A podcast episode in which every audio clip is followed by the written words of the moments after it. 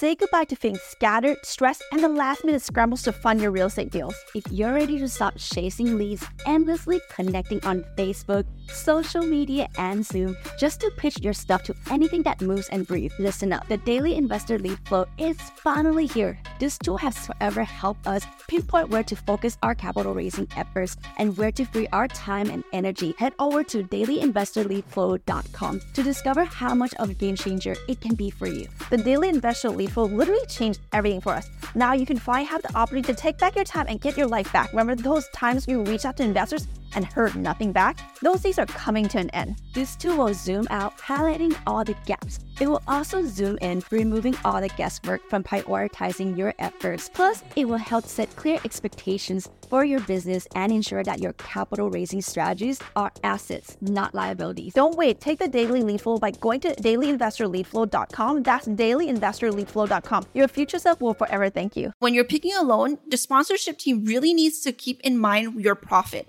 And of course, none of these are one size fit all endeavors. It really has to do with the property itself. And just because one deal works well with one type of loan doesn't mean that it'll work well with another type.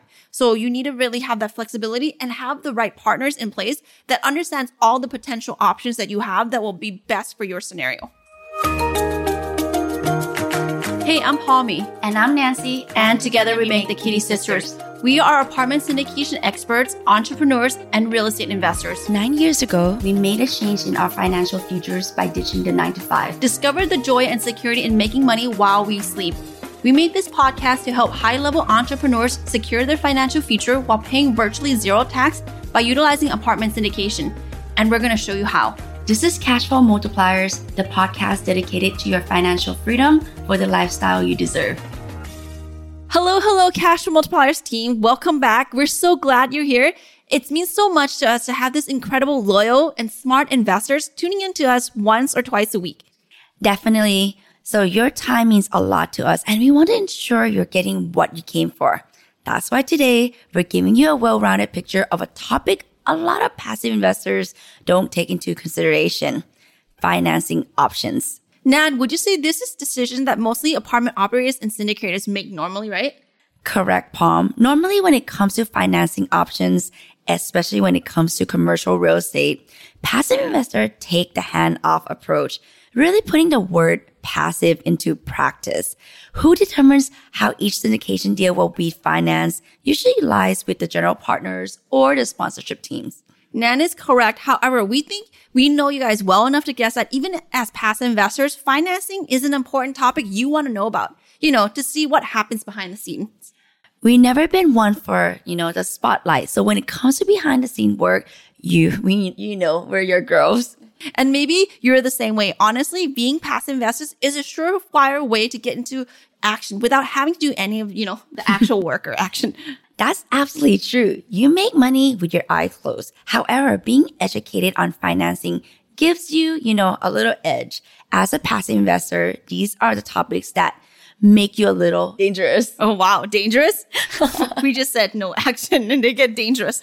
I mean, in the sense of keeping others on the toes, you don't want to walk into a webinar without asking the right questions or, you know, knowing what to look for, right, Palm?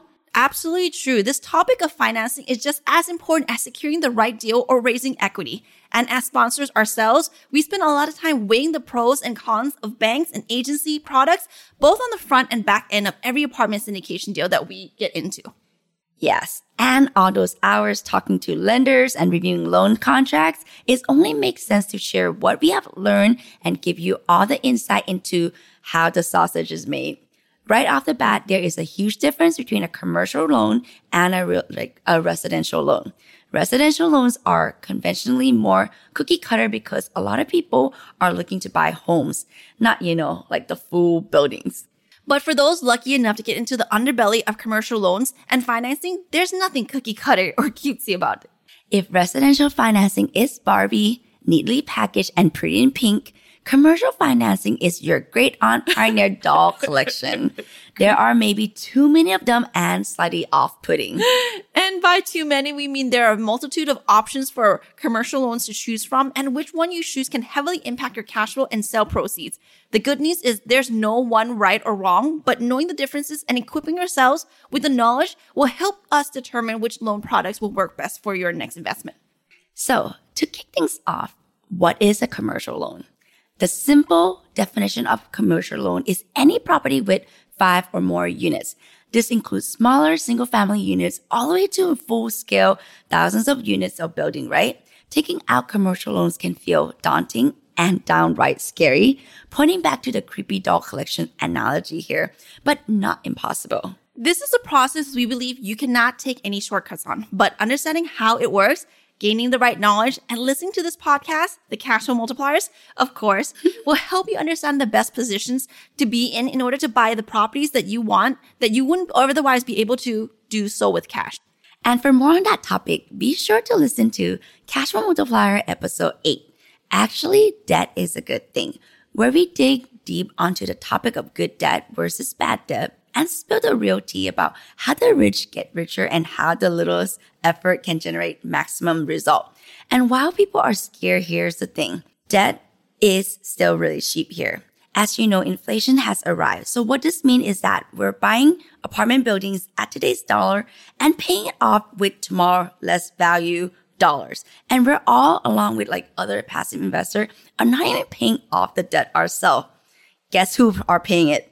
Our tenants, right? And that's why we love apartment investing. So, what exactly are we looking for when it comes to these commercial loans and how will it affect our investments? So glad you asked. So here are seven financing components an apartment investor need to pay attention to before selecting a commercial real estate loan and passive investors need to keep a pause on as well. Yes. So first on the list to keep an eye out for is the interest rate. Anyone who has ever pulled out any type of loan, including student loans, is familiar with this one. How it relates to apartment syndication though is through the rate. The rate will determine what the sponsorship costs are going to be. Palm, can you explain what is an interest rate? Sure, an interest rate refers to an amount charged by the lender to the borrower for any form of debt. It goes without saying the higher the interest rate means that the higher the cost of doing the transaction. Well, Nan, there's a rumor going on, right? Yes. The rumor right now is that interest rates are at an all time high. What? Actually, it's not true. You see, the interest rates we're seeing right now are still lower than what we were willing to pay back, you know, in 2018, 2019. Keep in mind your general partners underwrite the interest rate at whatever the current rate is. So that means if you see an 80% or 100% return later down the line, it's still a great deal. Don't let the rising interest rate deter your choices here. These are opportunistic time. Yeah. So just to reiterate what Nan is saying is like when we see whatever the expected interest rate is, it doesn't mean it's automatically a bad deal. They account for it into their modeling. And so therefore the 80 to 10, 100% return that an investor or a GP team is putting out there, that would already account for the rise in the interest rate. Now, as of this podcast recording, the projected going in rate for one of our deals is 3.5%. So, Nan, as you know, I love numbers. I love data. yes, my data cookie cruncher. So recently in our most recent acquisition in Houston, Texas, we performed several different type of sensitivity or stress tests in order to see what will happen the worst case scenario on the property. It's one thing for us to shine all the great light and give like flowers to the best results possible. But at the same time, to be responsible as a responsible GP, we need to look at the worst case scenario as well. One of the stress tests that we performed, Nan, was the increase in interest rate stress test, right? Yes, I love that stress that we did. That yeah. chart that you create, that was amazing. So basically, what we looked at was assuming that. So now we know that we're expecting to have a, a entry cap rate around 3.5%. But to be conservative, we actually underwrote it for 4%.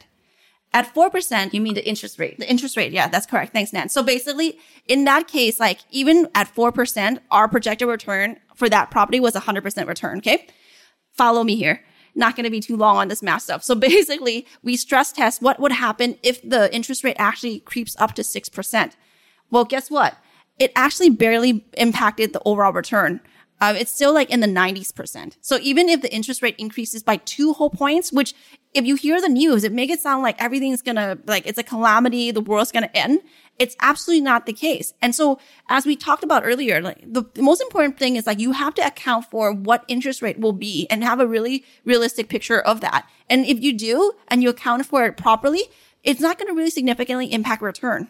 So what you're saying is that we underwrote for 4% and the total overall return is 100%. percent mm hmm But when the interest rate increases by two points, so like to 6%, yeah. the total return is still almost 100%. Correct. Oh, wow. Cool. The second thing to look out for is the loan to value ratio. So the loan to value ratio represents the ratio of debt in relation to the value of the underlying asset the LTV, as it's sometimes referred to, is used to quantify borrower's maximum leverage on a loan. So, getting the most bang for your buck loan addition, right? exactly, Nan. By not lending the full purchase price, the lender is reducing the level of risks involved. But plot twist here, enter LTC. The LTC is a formula, and the formula is loan amount divided by total value. In today's market, it is very common for an LTC to be around 65 to 75%, and sometimes a bit higher, all which depend on many factors. For example, in a certain economic climate, you don't want a high leverage, right? You want to make sure you don't have to do any major capex to add income so that you can pay off the mortgage. Yep. This goes back to the strategy and the business plan put in place to not only maximize the profit, but also minimize the risk. A word of caution. While it may be rational to try to get the highest LTV because debt is cheap, this may also increase the investor's exposure. For example, if the general partner gets a 95% LTV, there's a really no income wiggle room. So if there's any changes in the market, they may be in trouble. Okay. Third thing here, Palm. Let's talk about the difference in the type of loan you can get. The biggest differentiator between the bank and agency apartment financing is whether the loan is recourse or non-recourse. So What's the difference between a recourse and a non-recourse loan, Palm? You know, when we first started in multifamily apartments, this is one of the greatest thing that I heard when we were getting into it. It's like non-recourse versus recourse. So we know that in single family homes, most, if not all of the debt secured is recourse debt, right? So you personally guarantee the asset. Non-recourse means that the debt is secured only by the loan collateral, like your apartment complex itself. So if you default on a non-recourse loan, the lender can only recoup the pledge collateral, aka the apartment. So whatever your your state is in as as you, you stated as your collateral, that is what they're going to be able, able to go after. Your personal assets are safe. And this is a huge benefit with working with non-recourse lenders. Your liability is protected. As for recourse loan, this is where apartment financing from a bank usually comes in. Also, this is where you tend to put a lot more on the line liability wise. The sponsors are personally liable for the full loan amount in the event of default, not just what was pledged, right? So this means that if an apartment does not sell for the price that covers the loan amount, the lender can go after assets that were not used as a loan collateral. Kinda risky. And obviously, this method wouldn't be wise, right? Like the Kitti sister would not approve. Yeah, that's absolutely true. And also the other consideration is that typically smaller apartment complexes will have no choice but to use recourse debt. So this is something probably one to two million dollar range, which is in today's market very small. Yes, and that's why we always say go after like apartment that are like 65 unit or above. Mm, absolutely. This is one of the major benefit of buying larger assets for sure. Sometimes bank will also offer non-recourse loan, non-recourse financing, but the risk is often reflected in a higher interest rate. You, that's, you're going to have to make up somehow. Did you know that Sallie Mae, your favorite student loan association, has parents? And their name are Fannie Mae and Freddie Mac. And they raised Sallie, like, right since they are loan agency themselves as they used by people who are looking to buy or refinance apartment buildings that are specific to non-recourse loans. That family has a way of getting you paid. Yes. While the non-recourse loans offered by Fannie Mae and Freddie Mac might help you sleep better at night since they aren't going to be going after any of your personal or, or you're going to have any liability on those on, on those loans. Recourse loans tends to offer more flexibility when it comes to loan structure and pricing. Why? Because it's more difficult to recoup on a non-recourse loan. Lenders are going to impose more restriction on what can be done on apartment building. Here's a key thing here to look for. Your goal should be the same no matter what loan agency you choose. We're going to say this again. Your goal should be the same no matter, you know, the loan agency you choose. You want to keep the apartment asset competitive and in good repair. And most importantly, make sure the building sells to cover the cost of the loan. Fannie and Freddie also need to secure that bag, right? Yeah, absolutely. As such, loan provisions might include capital expenditures and maintenance schedules, which if you're on top of it, it's no biggie. Non-recourse multifamily loans are typically structured with the floating interest rate spread over an index, which is typically the 30-day average SOFR or the 30-day SOFR average, SOFR. Wow. That's a lot. SOFR average, right? Well, I'm sorry. Did you, did you just say a floating interest rate over an index? Uh huh. Yeah, I know you were thinking of banana floats. well, please elaborate because those are all words I'm sure several people didn't even realize can go together. Yeah, I know. So fair enough. So so floating interest rate is one that changes periodically. The interest rate moves up and down or floats, reflecting the economic or financial markets conditions. So another term for floating could be adjusting.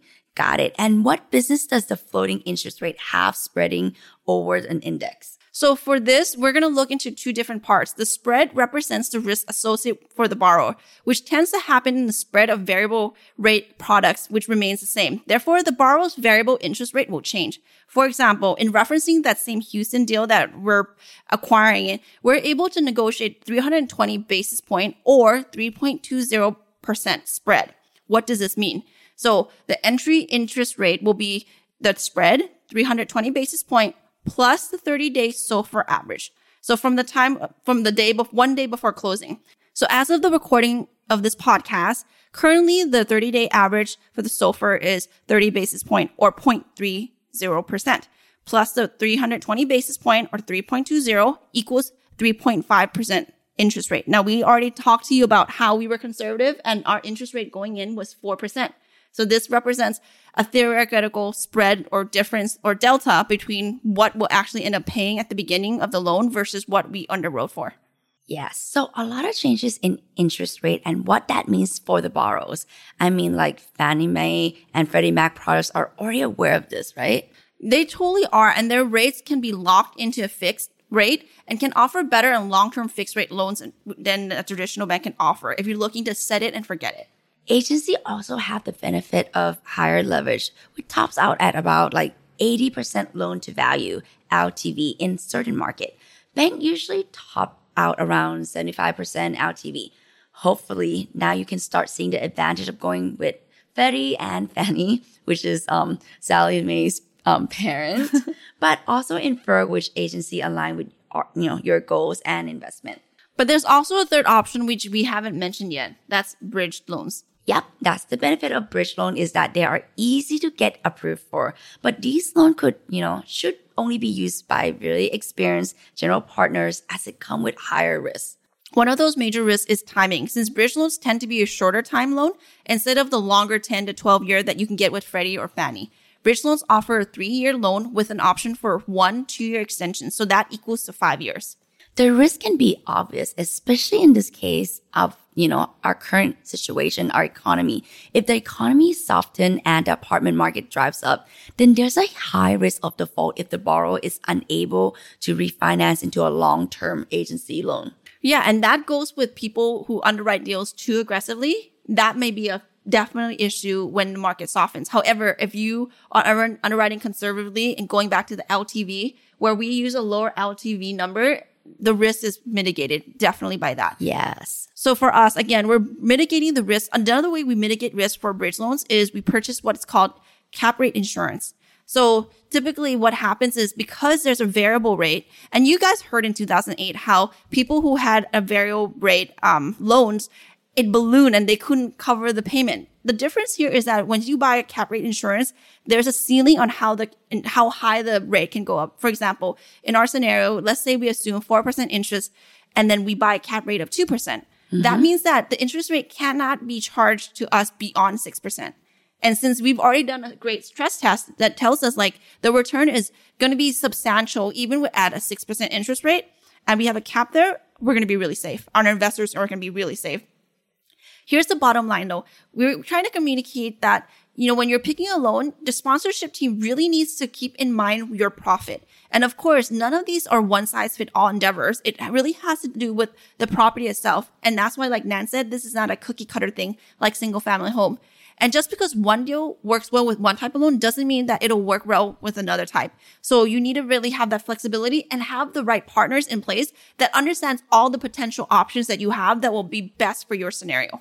Yeah. So I guess you really say it's the dealer's choice and their expertise. Absolutely. And it's really critical. I think one of the things that's going to make or break a lot of investments right now are people who actually understand what they're doing and understand how to negotiate really great loan terms and understand Getting the, the correct loan, Correct. right? Like the lending. Yeah, absolutely.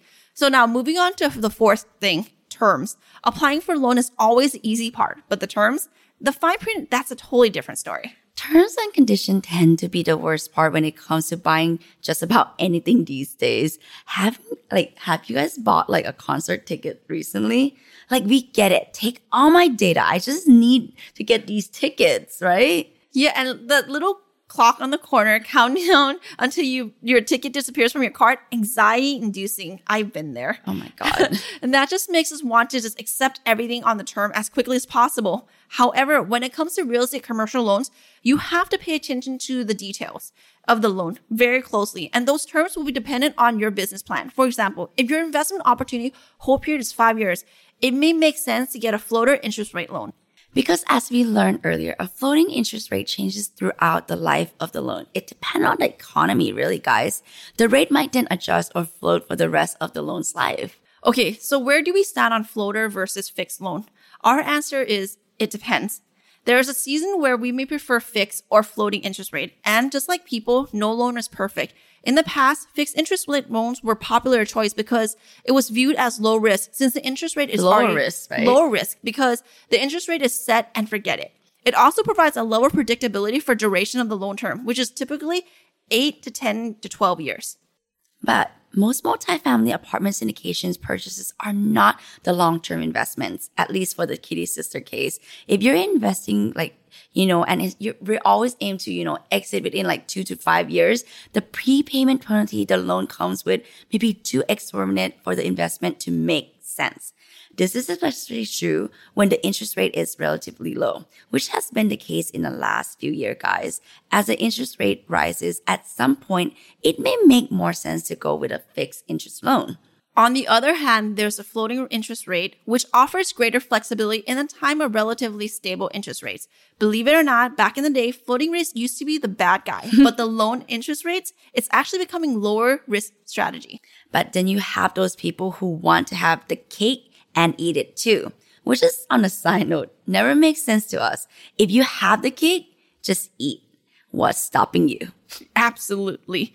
So, well, most borrowers will elect to take out a floating rate with an insurance rate cap, which we went over. So that definitely has some ability for people to like eat the cake and have it too. as insurance rate cap is, as insurance policy again, to to set the maximum interest rate a borrower would need to be responsible for. So we're telling you the story to illustrate a point. One of the our property purchases last year, we used a floating rate. Our loan entry interest rate was 3.15% with a cap of 50 basis point, which means that during the loan terms, our interest payments will never exceed 3.65%, which keep us safe on the cash flow side while providing us with an extremely flexible exit strategy. With this type of flexibility and safety, we had a couple options. The first one is to sell the property in, you know, year two or year three without taking any prepayment penalty. Or if we decide to hold on to the property for longer, we may choose to refinance into a longer term fixed interest loan. There you have it. Our official take on, you know, fixed versus floating loans all come down to one question.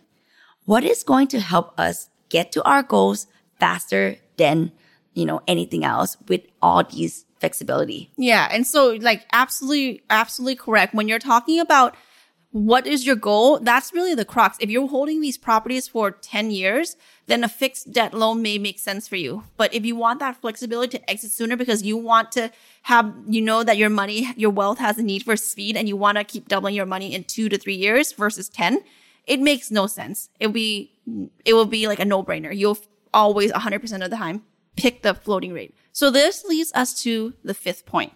The fifth thing is to consider in your loan uh, strategy is the prepayment penalty.